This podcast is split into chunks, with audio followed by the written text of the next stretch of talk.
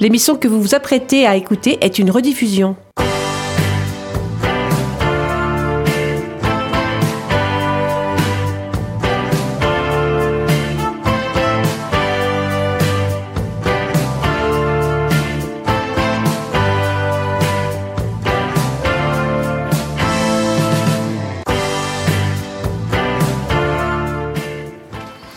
Bonsoir à vous tous, chers auditeurs. Bienvenue dans l'émission franco-portugaise Rencontre lusophone proposée par Radio Résonance de la fréquence 96.9 et qui tous les samedis vous en apprend un peu plus sur le Portugal et plus largement sur la culture lusophone. Ça y est, je suis rentrée des Bahamas où Angélique m'envoie systématiquement lorsque je suis absente.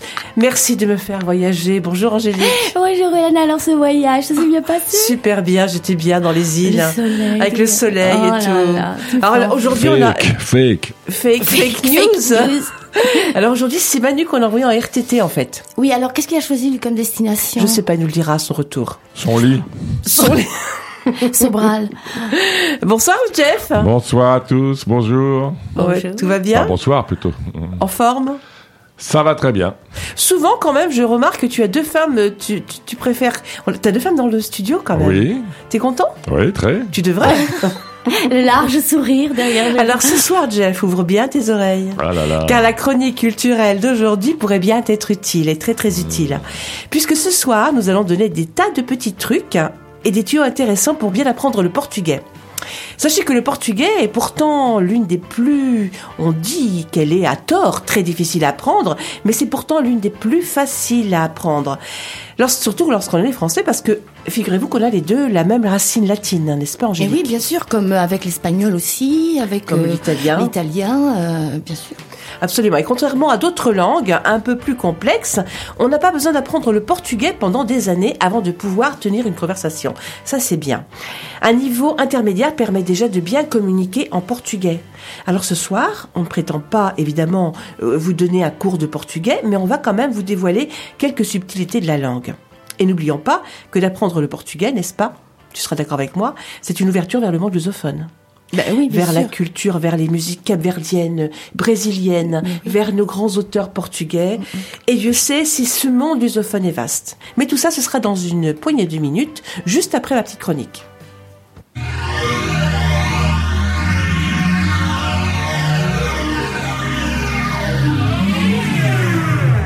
Résonance 96.9.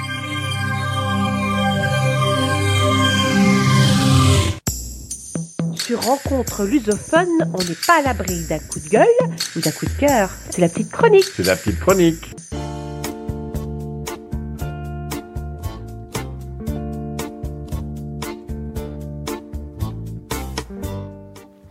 Ce soir, dans ma petite chronique, c'est un coup de gueule que j'ai envie de vous faire passer. Cette semaine, j'ai lu un article qui m'a fait bondir. Antoine Costa, le premier ministre portugais, que jusqu'ici je portais à peu près dans mon cœur, envisagerait de mettre fin par voie judiciaire à une grève d'infirmières. Une grève qu'il a d'ailleurs qualifiée de sauvage et absolument illégale. À l'origine de cette grève, il y a eu un mouvement sans précédent suivi par 100% des infirmières à l'initiative de deux syndicats qui ont choisi de faire une grève chirurgicale. C'est-à-dire que dans sept hôpitaux des plus grandes villes portugaises, des centaines de chirurgies oncologiques ont été annulées ces dernières années, ou ces dernières semaines plutôt. Leur revendication étant de faire valoir le dégel des progressions de carrière, l'augmentation des salaires de base, ainsi que l'augmentation des effectifs hospitaliers.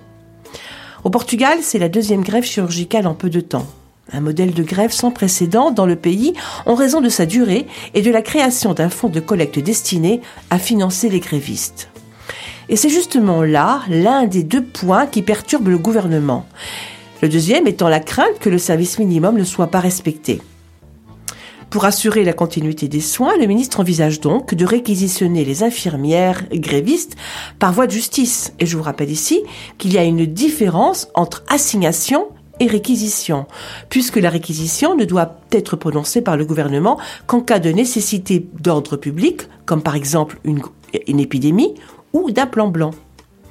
Dans le cas des infirmières grévistes, on ne parle pas d'assignation, mais bien de réquisition prononcée par le gouvernement.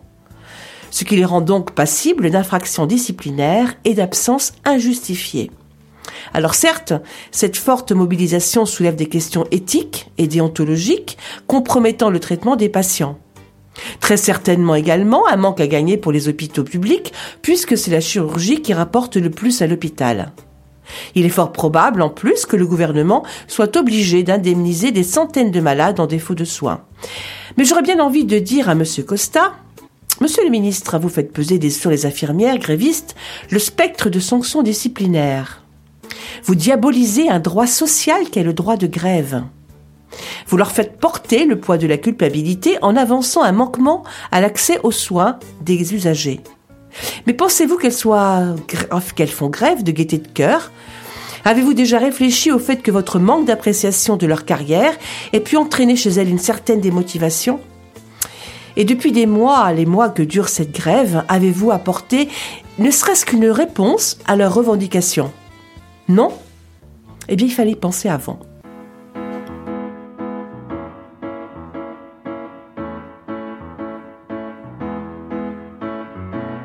Se eu pudesse dizer o que o teu olhar diz, quando me olhas assim, quando me olhas assim. Se eu pudesse colher a papoila que tu deixas dentro de mim, deixas dentro de mim. Se eu pudesse morar onde o teu coração tem a chave do lar, tem a chave do lar. O mundo era perfeito, tudo tinha o seu jeito. Dentro desse lugar, dentro desse lugar. dentro desse lugar, dentro desse lugar.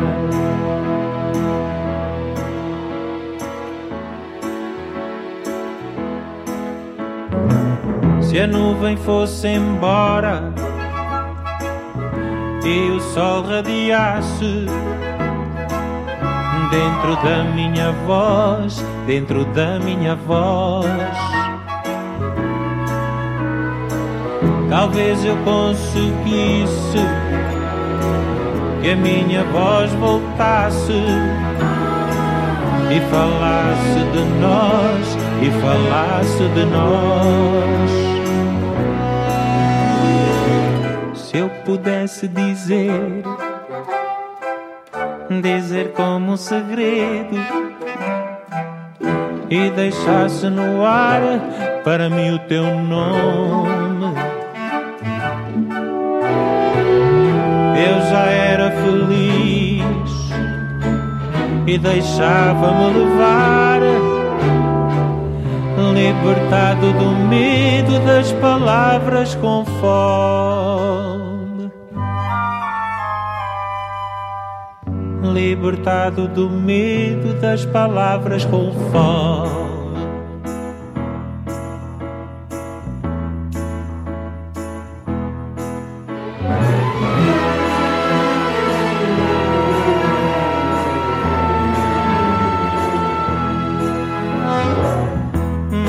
cada mulher que é só feita de amar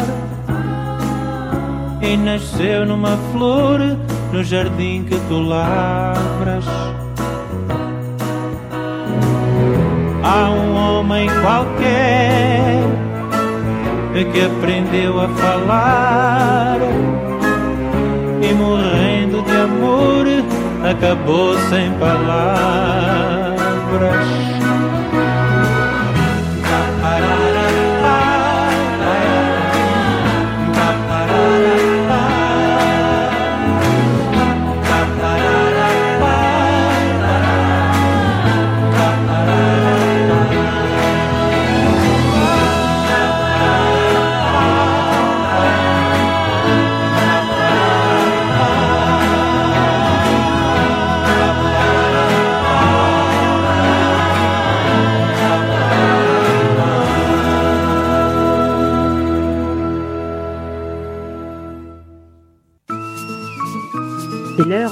chronique culturelle de rencontre lusophone.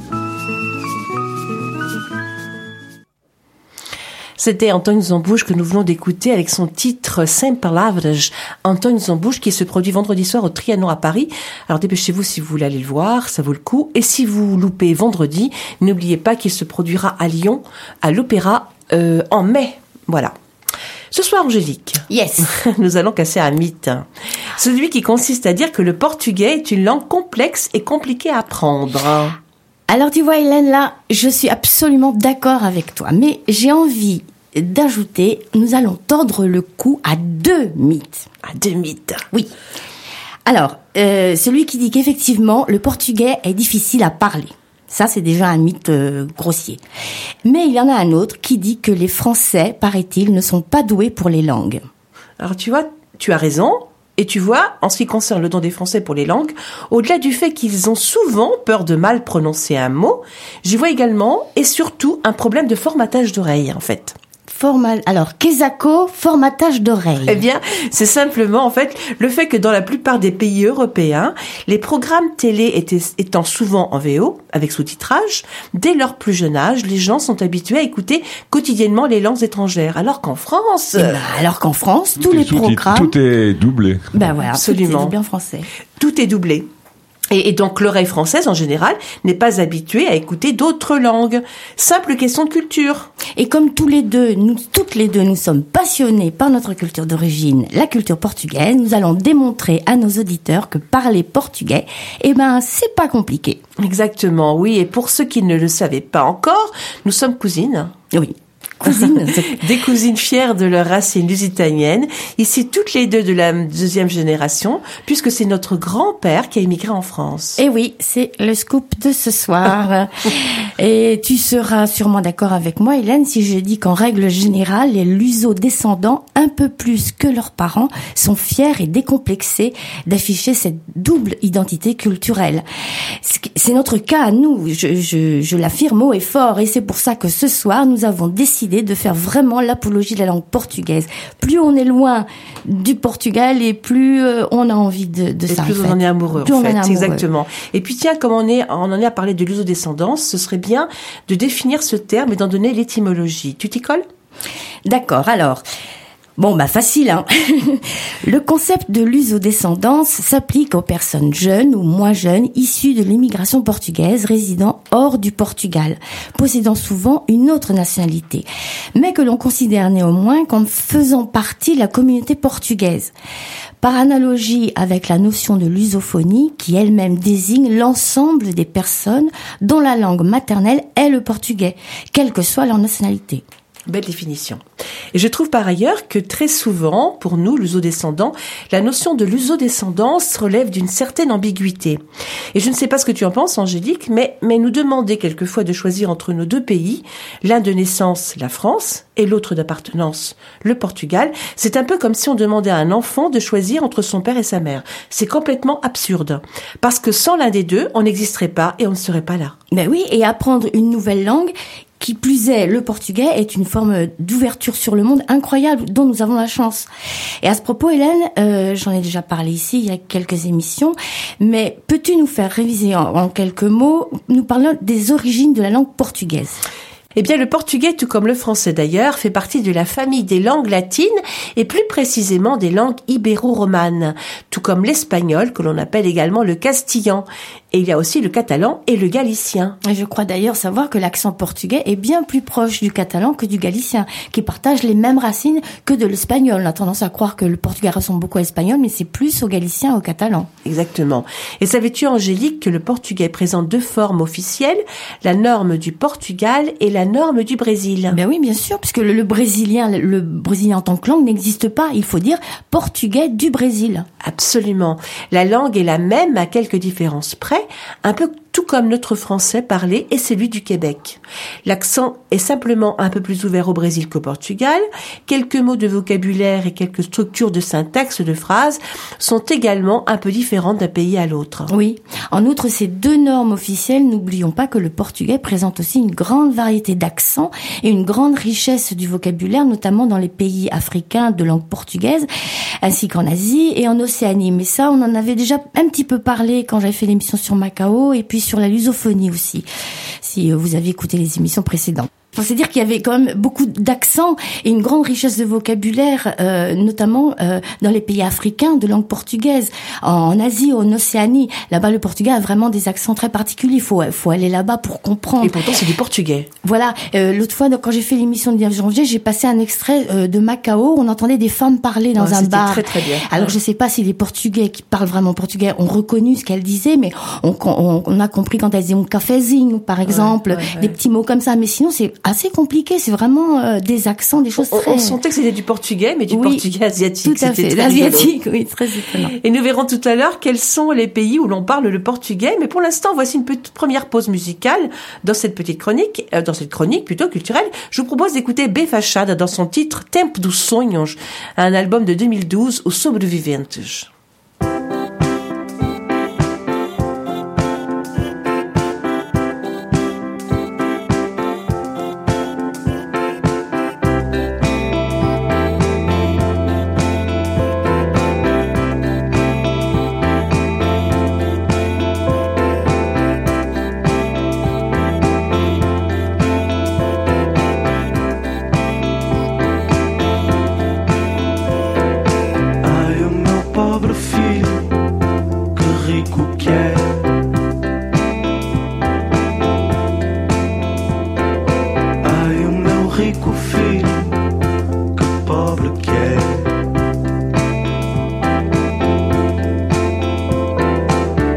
she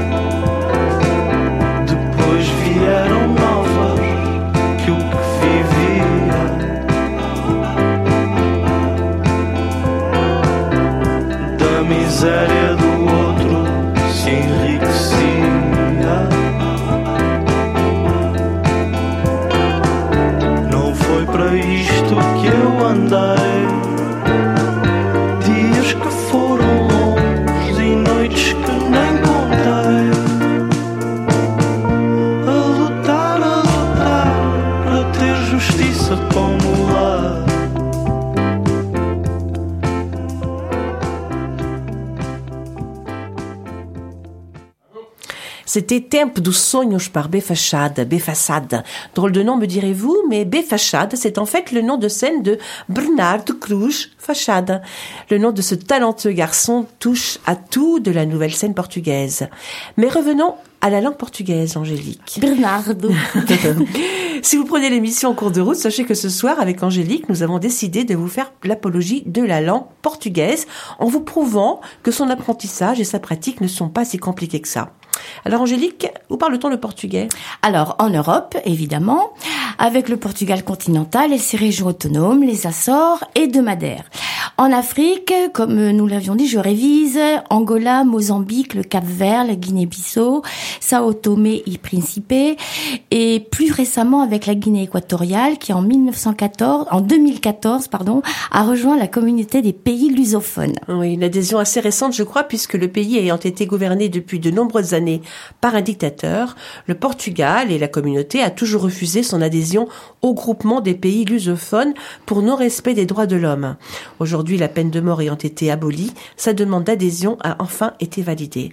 Mais il y a d'autres pays lusophones sur d'autres continents, n'est-ce pas Angélique? Oui, alors en Amérique avec le Brésil, en Asie, Macao et les États indiens de Goa et de Daman. Et pour terminer en Océanie avec le Timor oriental, un pays situé entre l'Indonésie et l'Australie.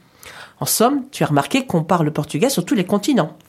Ce qui fait qu'avec une telle étendue de l'espace lusophone, le portugais est la troisième langue européenne la plus parlée dans le monde, avec une moyenne de 240 millions de personnes. Et selon une estimation de l'UNESCO, il semblerait même que le portugais sera parlé par environ 335 millions de personnes vers 2050. Et oui, en écoutant ce chiffre énorme, euh, je me dis que si on pratique vraiment le portugais, on a de grandes chances de pouvoir voyager, de communiquer à peu près partout sur les continents, si on parle portugais. Pas mal pour une langue qui, jusqu'ici, il n'y a pas très longtemps, sont qualifiées de rares.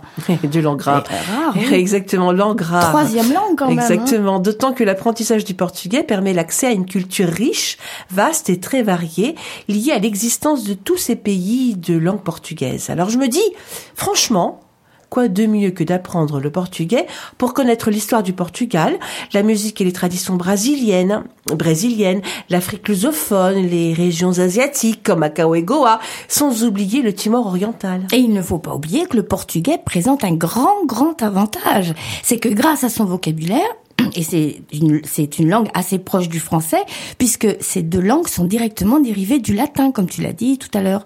Et que bien évidemment, et contrairement à certaines idées reçues, le portugais est beaucoup plus qu'une langue d'immigration. Entièrement d'accord avec toi, absolument, parce que le portugais doit retrouver ses lettres de noblesse et obtenir la même aura que l'anglais et l'espagnol. Mais pour ça, il faut de la demande. Il faut que les luso-descendants de deuxième ou troisième génération manifestent l'envie d'apprendre leur langue d'origine. Faisons-nous une petite deuxième pause musicale? On se la garde peut-être. Allez, on y va. On va écouter, on va, on parlera des particularités de la langue portugaise tout à l'heure. Nous allons écouter Terre et Film, Benjamin et. Homem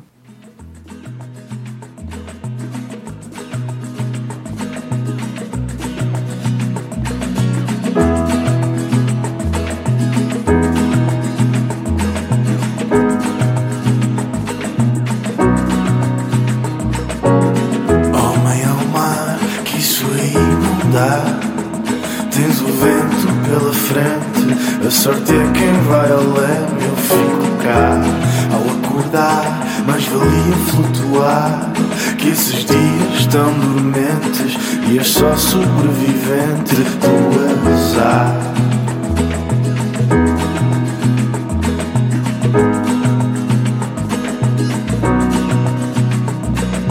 Tu só queres chegar a algum lado. Só queres chegar a algum lado.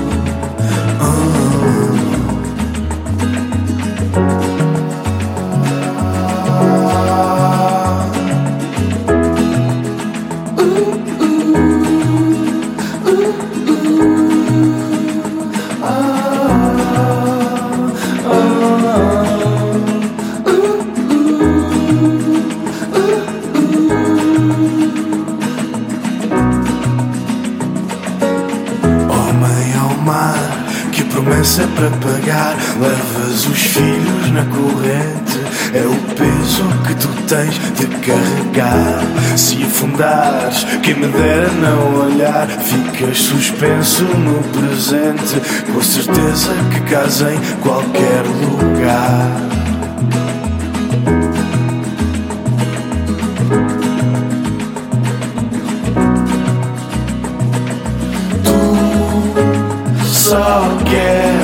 Chegar a algum lado. Tu só queres chegar a algum lado. E o teu coração navega em contramão. O teu coração navega em contramão. O teu coração navega em contramão.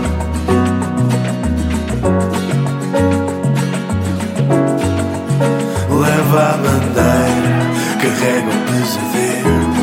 Terra firme só não vale, porto seguro é não ter medo.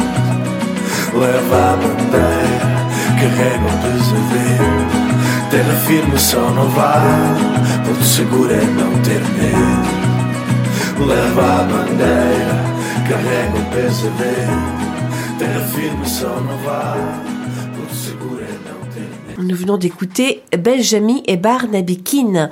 L'un est portugais, l'autre anglais. Ensemble, ils ont créé un album bilingue d'où est issu ce titre Terre firme, Terre ferme, où les deux interprètes prêtent la voix et la langue aux chansons de l'autre. Je trouve que c'est une belle synergie.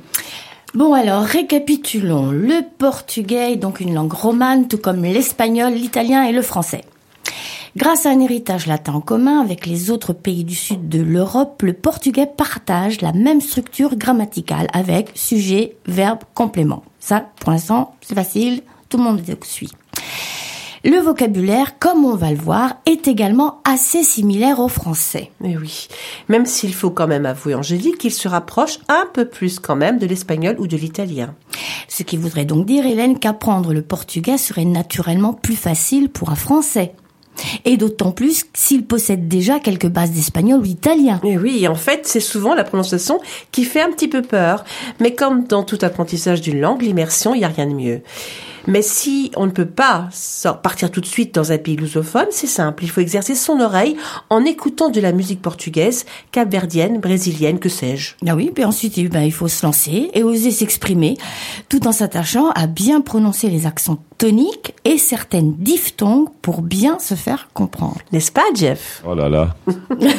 Moi, je dirais qu'il est plus important d'apprendre à articuler correctement les mots en faisant bien attention aux fameuses syllabes toniques hyper importante en portugais pour éviter les malentendus. N'est-ce pas, Jeff? Oui. Et, ouais, pour bien apprendre à prononcer, rien de mieux que la pratique. La pratique, la pratique et encore la pratique. Et oui, et les accents toniques sont effectivement très importants pour se faire comprendre.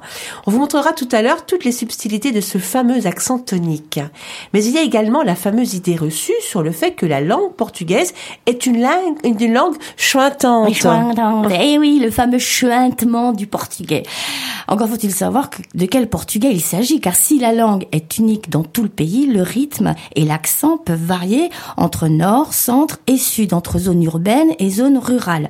Alors effectivement, le fameux chuintement vient très certainement du fait que le S du pluriel se prononce en portugais, euh, à l'inverse en français, et qu'en fait, on chuinte plus ou moins les mots, euh, les fins de mots suivant les régions. Je trouve que quand même globalement en France, on a tendance à exagérer le soi-disant CH, le ch portugais. Mm. Or tout est relatif. En fait, on ne s'aperçoit de l'exagération des sons que quand on entend une langue étrangère. C'est souvent comme ça. Dans notre propre langue, on s'en aperçoit beaucoup moins. Pourtant, la langue française perçue et entendue par des étrangers possède, elle aussi, une quantité considérable de sons ch chaque chose à sa place. Je cherche le chemin, par exemple, si je dis je cherche le chemin à travers les champs, j'en ai quand même trois. Mmh. Il faut donc se méfier des idées reçues et avoir une perception toute relative dans ce domaine. Les Portugais prononcent le S final qui marque le pluriel des mots comme un mélange de che et de je, mais quand même plus proche phonétiquement du je. Et euh, dans, le, dans, dans un mot, le X d'ailleurs en portugais se prononce che. Exactement, comme le mot par exemple chal, chal. Le châle, c'est voilà, c'est X A L E exactement. voilà. Et c'est pareil pour les mots qui commencent par IS ou ES suivis de T, comme par exemple esta ou isto. Effectivement, on écrit le ES mais on le dit ch. Combien de fois entend-on en France le nom de Fernand Pso à prononcer par les deux S? Qui chuintent alors qu'il s'agit d'une double consonne qui se prononce tout simplement comme en français. On ne dit pas Pessoa, on dit Pessoa. Et tu avoueras, Hélène, qu'il peut y avoir une autre raison à ce chointement. C'est, qu'en ce qui concerne le portugais, la langue pratiquée en France n'est généralement pas tout à fait la même que celle qu'on parle au Portugal. Puisque je pense que l'on peut carrément parler d'un portugais émigrant qu'on appelle encore le franc-tugais. Oui, c'est vrai, le portugais. Mais ce portugais fait partie de nous, de nos racines pourtant. Et, euh, et on peut l'expliquer par le fait que les premières générations de portugais ayant émigré vers la France, l'Angleterre ou l'Allemagne venaient souvent de zones rurales et en grande partie du centre et du nord du Portugal. Au contact d'une langue étrangère, leur langue, le portugais, a alors subi des influences de la langue du pays qui les a accueillis. Et à peu à peu, la syntaxe étrangère s'est mélangée avec la syntaxe de leur langue maternelle. Et les accents aussi. Je vais ajouter un petit aparté parce que mon père, il a carrément l'accent berrichon. Il parle- oui, oui, oui. Et Un les- Portugais qui parle berrichon. Et les Portugais ont l'accent berrichon. Et oui, et du coup, la langue portugaise immigrante, le franc-tugais, devient une langue universelle, compréhensible par ceux qui parlent, et domine parfaitement le français et le portugais. Et oui, et souvent, Angélique, ces Portugais immigrants de retour au pays se trouvent en porte-à-faux, en fait, avec les pays, avec les habitants locaux. C'est quand même une aberration, qui se moquent d'eux. Le luso-descendant, euh, et, et sauront de quoi d'ailleurs je parle s'ils nous écoutent. Si je leur dis chauffage, chafaudage, chômage ou bouteille, des mots comme ça, il y en a à l'appel. Et Euh. oui. Est-ce qu'on refait une pause musicale ou on on continue? On y va? Je sais pas. on fait une pause musicale. Allez, on y va. On va écouter Fado Laranjeira dans la voix de Camané, accompagnée à la guitare par la seule femme portugaise, la seule femme portugaise, guitariste de Fado. Il s'agit de Marta Pereira da Costa.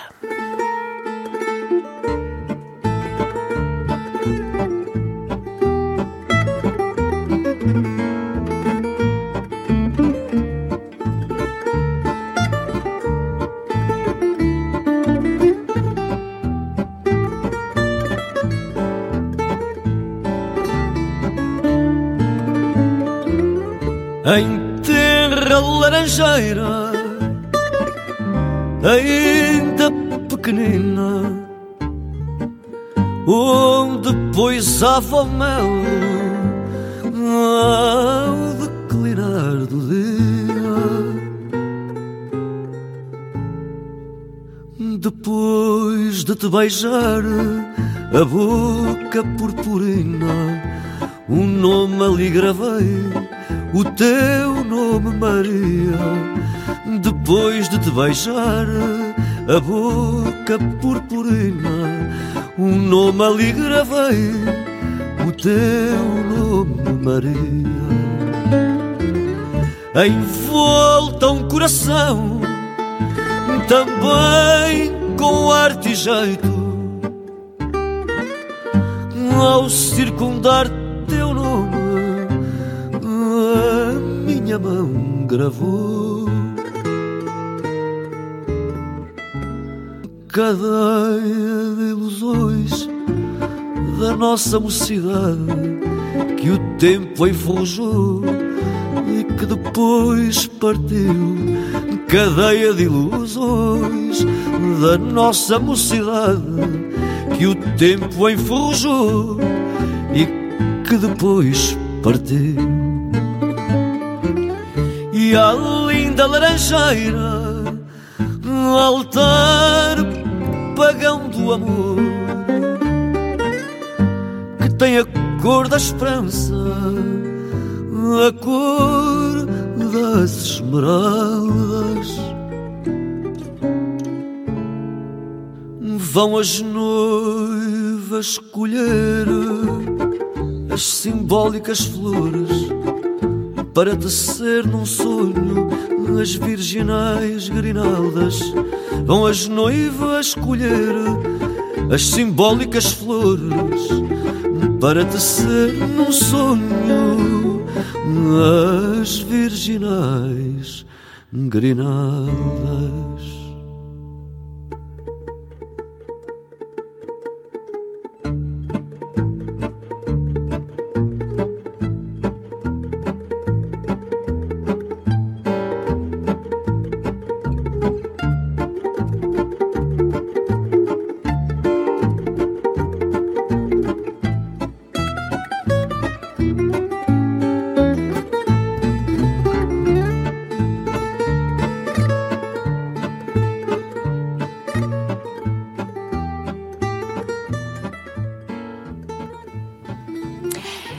Hélène, nous allons enfin démontrer à nos auditeurs que pour bien apprendre le portugais, il suffit de connaître quelques subtilités. Alors tout d'abord, il faut savoir que les mots en portugais sont fortement nasalisés. Alors qu'est-ce que ça veut dire? Eh bien ça veut dire que l'on prononce la syllabe avec le palais abaissé en posant la langue contre le palais de façon à ce que de l'air puisse passer par le nez en le prononçant. Ouais, je crois que pour, pour commencer, il faut s'entraîner en fait devant un miroir. Et comment sait-on qu'il faut nasaliser ou pas alors? Eh bien, c'est tout simple. Les voyelles nasales sont matérialisées par le tilde. Vous savez cet accent en forme de vague placé au-dessus des lettres de l'alphabet pour signaler leur accentuation. Et comme je te disais tout à l'heure, Angélique, le tilde marque l'affaissement du, du N. Mais on le rencontre également sur le A et sur le O. C'est comme dans naon, c'est ça le an. Absolument. Une autre spécificité très importante à connaître, c'est que le portugais est une langue où l'accent tonique est très fortement marqué. Alors pour devenir lusophone, il faut savoir dissocier les syllabes toniques des syllabes atones. Et si vous avez appris l'espagnol, eh ben c'est la même chose. Euh, chaque mot portugais constitué de plusieurs syllabes comporte forcément une syllabe tonique qu'il faut fortement accentuer. Et si l'accent tonique n'existe pas sur le mot, pas de panique. L'accentuation se fera alors sur l'avant-dernière syllabe. Comme dans les mots, par exemple, se terminant par les voyelles A, E ou O. C'est le cas, par exemple, de case, set, bonitas, fado, Lisboa, ou. En fait, il n'y a pas d'accent tonique, on appuie sur l'avant-dernière. S'il y en a deux, on appuie sur la première, évidemment. Voilà, c'est la même règle qu'en espagnol, me semble. Pareil pour les mots se terminant par am, m ou s. On, on mettra l'accent tonique sur l'avant-dernière syllabe. C'est le cas des mots cantem, homens, comem, paisagem. Exactement. Donc on entend bien sur le zage, paysage, voilà, sur l'avant-dernière. Et dans les mots terminés par les voyelles i ou u, suivis ou non de consonnes, l'accent tonique s'applique sur la dernière syllabe, comme par exemple dans les mots jardim, ali, alguns ou pelou. Pareil pour les mots se terminant par la voyelle nasale un, qu'elle soit ou non suivie d'un S. C'est l'exemple des mots Christin, Irman. Évidemment, du coup, ce que tu viens de dire, Qui veut dire Irman, c'est frère. voilà, on a eu le A avec le, le fameux Avec tilde. des tildes dessus. En fait, le A avec tilde ne se dit pas A, il se dit en. Tu l'as très bien dit. Mais une chose est sûre, c'est que l'accent tonique est hyper important en portugais. Il permet de distinguer les homonymes et d'éviter des problèmes de compréhension orale liés à une accentuation au mauvais endroit. Exactement. Il fait, le fait d'accentuer ou non la dernière syllabe ou l'avant-dernière peut complètement changer le sens de certains mots. Par exemple, les mots euh, qui veut dire les parents, sans accent tonique. Euh, et par contre, si on met un accent sur le i, ça fait paige. Et paige, c'est le pays. Eh oui, rien à Rien voir. à voir. Voilà. Et la langue portugaise est ainsi truffée de petites subtilités qui, en tant que francophone, pourraient induire en erreur. Par exemple, ce qui s'écrit ou, au U en portugais, se prononce comme le un O français. Du coup, pouco, qui signifie peu de, se prononce pouco. Un mot qui, mal prononcé, peut ressembler à notre mot français beaucoup. Si je dis beaucoup, euh, voilà, il y a juste une, une, une petite différence entre subtilité entre le P et le B. Et si, si vous imaginez bien, s'il est mal prononcé, sur un contresens absolu. D'ailleurs, po- Pouco, ça s'écrit P-O-U-C-O, mais ça se prononce à l'envers. On dit P-O-C-O-U-U. Voilà, pouco. Pouco. Alors ça s'écrit Pouco. Voilà. C'est très bizarre. Hein Ouais. Alors une autre subtilité, la lettre A qui se prononce comme en français avec un son ouvert, comme par exemple dans le mot Portugal. La lettre E, quant à elle, peut avoir quatre euh, phonèmes différents. Un son ouvert comme dans mer, un son fermé comme pour le mot en français été, un son fermé comme un E muet en français, ou le son I, très bref. D'ailleurs, euh, une autre subtilité euh, de la langue portugaise, la voyelle i est longue et se prononce comme en français, mais avec deux sonorités. Un i dit mouillé, comme dans le mot français paille. Euh, C'est par exemple le cas du mot paille, le père, ou euh, a lei, qui, qui signifie la loi. Euh, et puis il y a le i muet. C'est le cas par exemple lorsqu'il y a un i non tonique dans un mot. Tu as un exemple peut-être, Hélène? Euh, je vois pas trop, mais par exemple le O, autre exemple avec le O peut être atone. Et dans ce cas, on le prononcera OU comme en français. Voilà.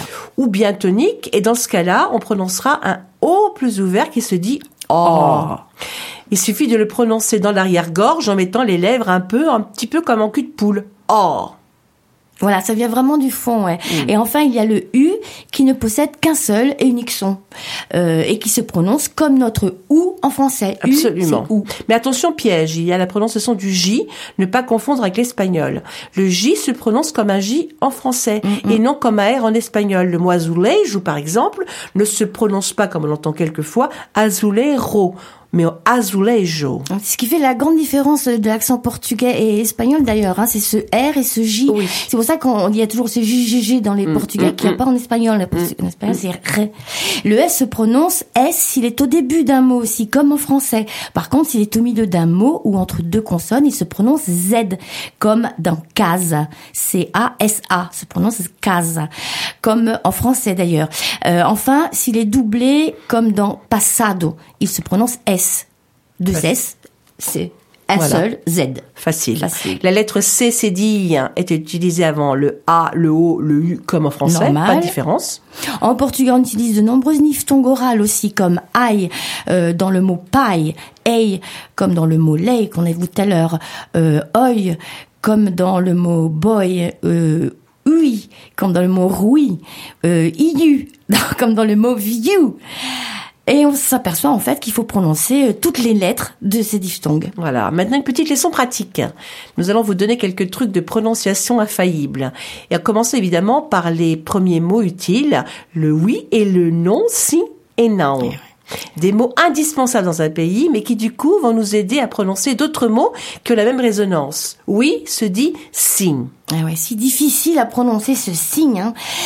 Pour prononcer le signe, gardez en mémoire le son d'une sonnette de vélo. Dring Maintenant, gardez le même son en remplaçant le dre par un S. Et ça sonne sing. Supprimez le G final tout en gardant la même sonorité. On obtient sing. Ne relâchez rien, attention. Vous avez la sonorité belle et charmante du son initial. On répète pour bien sûr. Sing. Voilà, on sait dire si. Et il suffit maintenant de remplacer le N, les N et les M, mais ce n'est que mentalement sur le papier, car cela ne doit strictement rien changer au son que vous avez pu prononcer. Le M remplace le N sans que cela change le son, ce qui donne sing. Oh, c'est tellement plus Vous joli. quand pouvez alors vous vanter de parfaitement prononcer le mot oui en portugais. On se lance toutes les deux? Allez. Sing. Vous pouvez être fiers car la plupart des Français et francophones prononcent sim. N'est-ce pas, Jeff Oui. Incroyable. Sim, sim, sim, sim, sim, sim, quoi.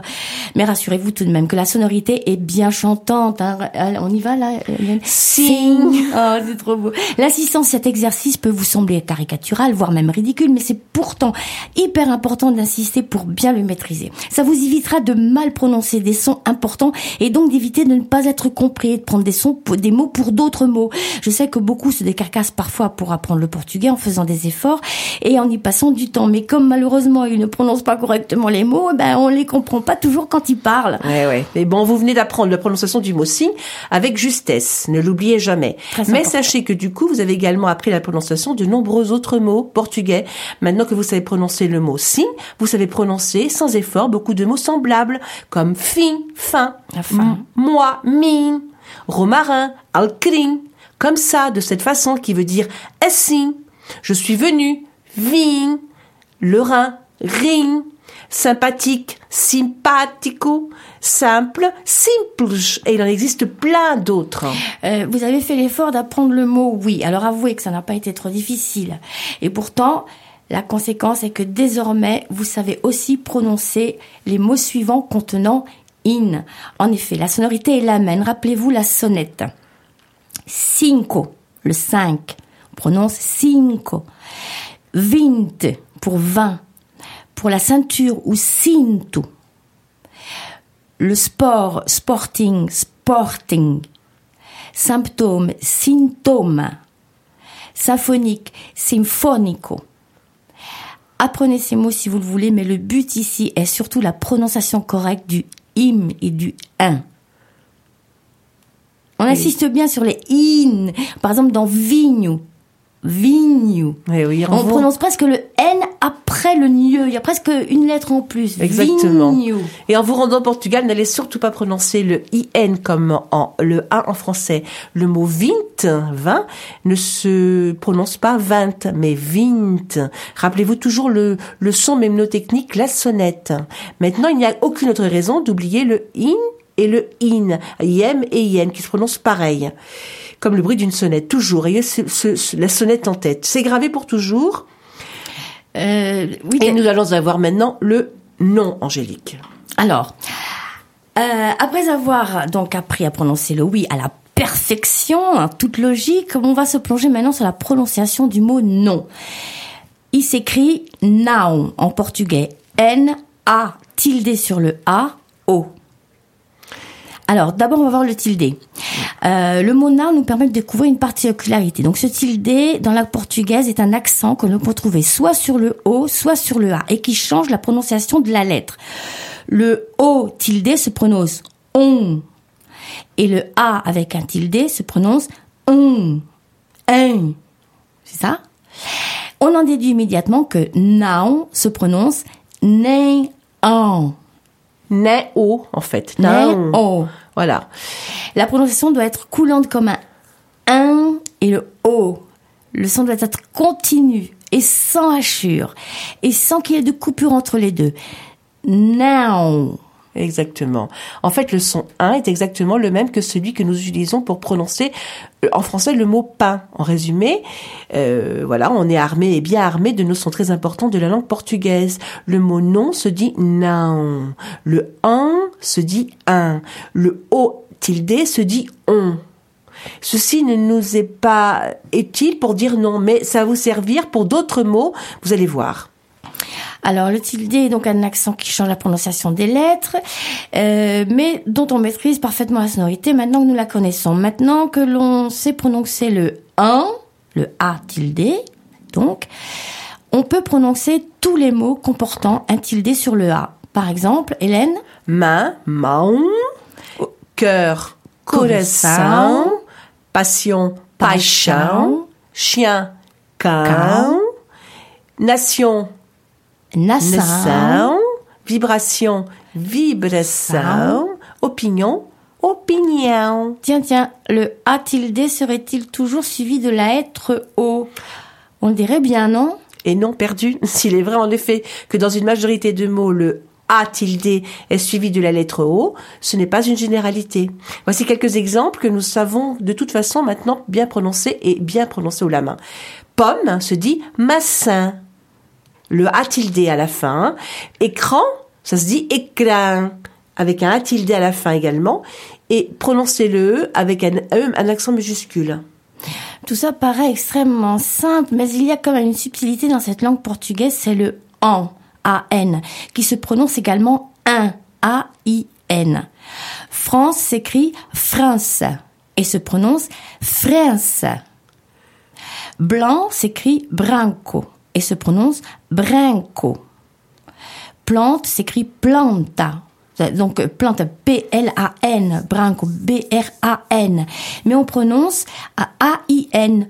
Euh, plante, c'est plutôt plante.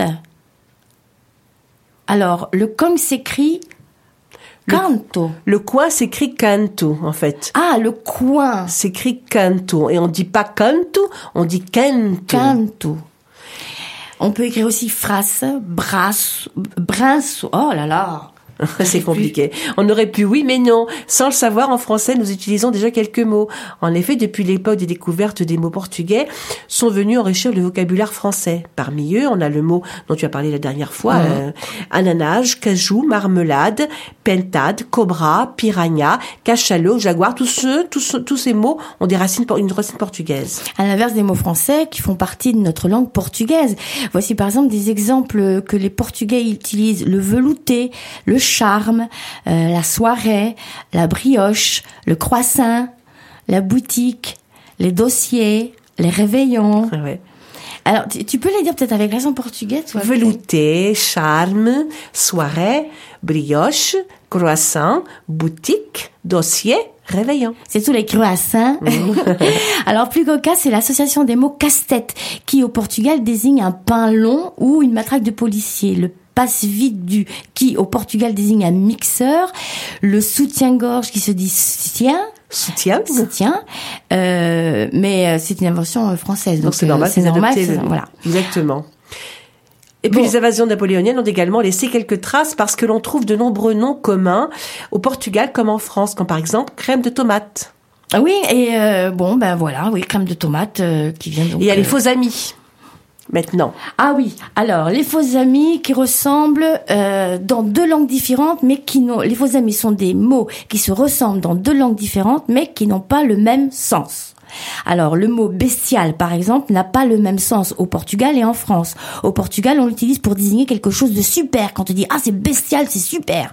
Alors qu'en France, c'est ce qui relève du mot euh, de la bête, quoi. Bestial, Exactement. Et il y a également des mots très ressemblants dans les deux langues, dus à leurs racines communes, comme par exemple les mots informé, informal, journal, journal, monument, monumento, illégal, illégal, optimiste et pessimiste, qui se disent pratiquement pareil. Pratiquement pareil. Et le mot sol, par exemple, en portugais, n'est pas ce qui se trouve sous nos pieds. C'est le soleil en portugais. Alors une autre subtilité, c'est le mot coup, n'est-ce pas? Ah ouais, alors le coup.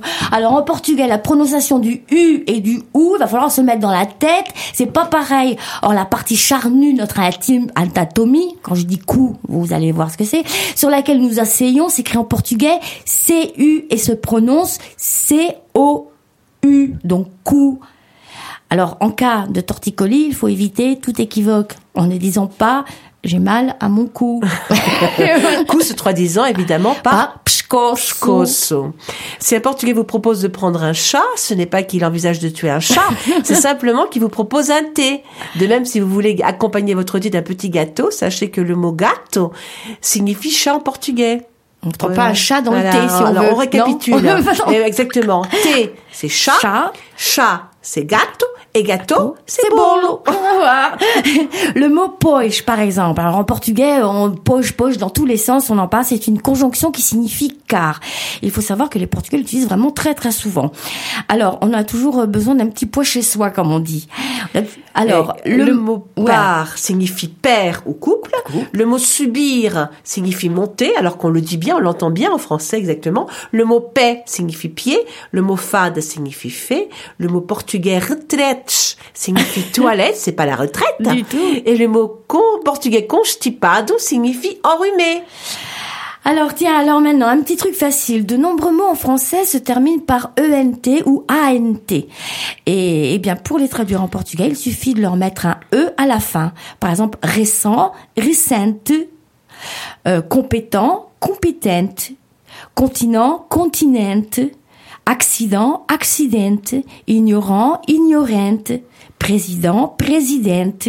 De manière générale, les mots portugais se terminant par ion, ion, se disent un en portugais a o tilde sur le a, avec un tilde évidemment. Ascension, ascension. Les mots français se terminant par sion, t-i-o-n ou sion, s-i-o-n, se disent são en portugais. Attention, ça se dit attention. Euh, le mot français se terminant par T ou IT aussi. On la terminaison portugaise en ad ou iad. Par exemple, pour la bonté. La bonté, c'est la bondade. La vérité, c'est la verdade. La volonté est à vontade. La faculté, c'est la facultad. La cité, c'est la cidade. La célébrité, célébridad. La spécialité, c'est especialidad. Générosité, générosidad. Et on a vu là, quand tu as dit spécialité, que beaucoup de mots français commençant par spé commencent en français par esp. Exact, ESP. On ajoute un E. La spéciale, spécialidad, spécialiste et spécialiste, par exemple. Spectateur, ex-spectateur, exact. Alors, euh, tu ne le savais peut-être pas, Hélène, aussi tu dois bien le savoir, et tu sauras maintenant que les Portugais sont des optimistes nés, car le mot adieu n'existe pas.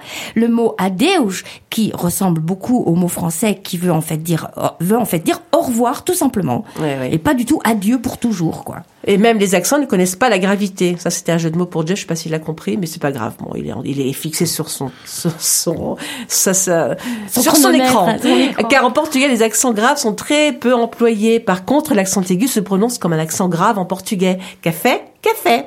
Les autres accents qu'on retrouve en portugais sont les accents aigus sur A, O, I ou E, les accents circonflexes qu'on peut retrouver sur le E, comme en français, le tilde sur le A ou le O, et l'accent grave sur le A.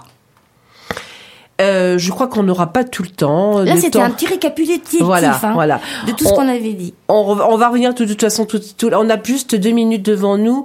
Euh, juste un petit rappel pour vous dire que le tilde s'utilise sur des voyelles. A tilde se prononce encore un, c'est des rappels. O tilde se prononce on. Voilà, ça c'est pour bien que vous rappeliez. Mais on vous a déjà raconté tellement de choses depuis le début de cette chronique que ça ne fait pas mal de répéter. Ben là, du coup, euh, je pense que c'était bien. Là, les derniers mots qu'on a dit, on a un peu récapitulé ce qu'on avait dit jusqu'à présent. Ouais. On a révisé. Le haut tilde, euh, pas nous, on a juste le temps de, de parler du haut tilde suivi du e dans Camonge par exemple, tu vois. Ah oui, c'est ça. Ça, ça, Camonge, ça s'écrit C-A-M-O tilde O-E-S, se dit Camonge. Donc on a le I. Le O-E se dit OI. Ah, il y a encore cette subtilité. Mais ça, c'est dans la façon de prononcer après, qui Absolument. fait partie des accents et des intonations, du coup. Il y a une autre subtilité aussi. euh, en portugais, on n'utilise pas les pronoms personnels comme en français. Par exemple, si je te dis je vais au marché, on dira en portugais vou ao mercado et non eu vou ao mercado.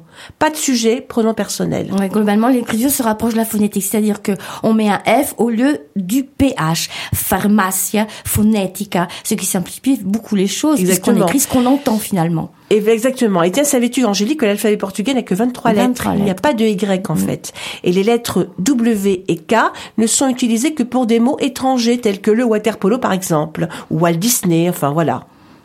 Et, Et- le GN se dit NH. Ah Il n'y a oui. pas de GN, sinon on le dirait GN. hein. Mm, mm. On prononce tout, comme dans montagne, par exemple. Ou dans le vigne, on dit N-G-N-O. Voilà. Et on va garder pour la prochaine fois, on continuera, Ouais. le fameux LH. Je vous Voilà. laisse méditer là-dessus. Parce qu'il y a beaucoup de... Ça, c'est vraiment Ouais, très, son ah, très, très complexe. intéressant en plus. Ouais, Nous continuerons la prochaine fois? Ouais, carrément.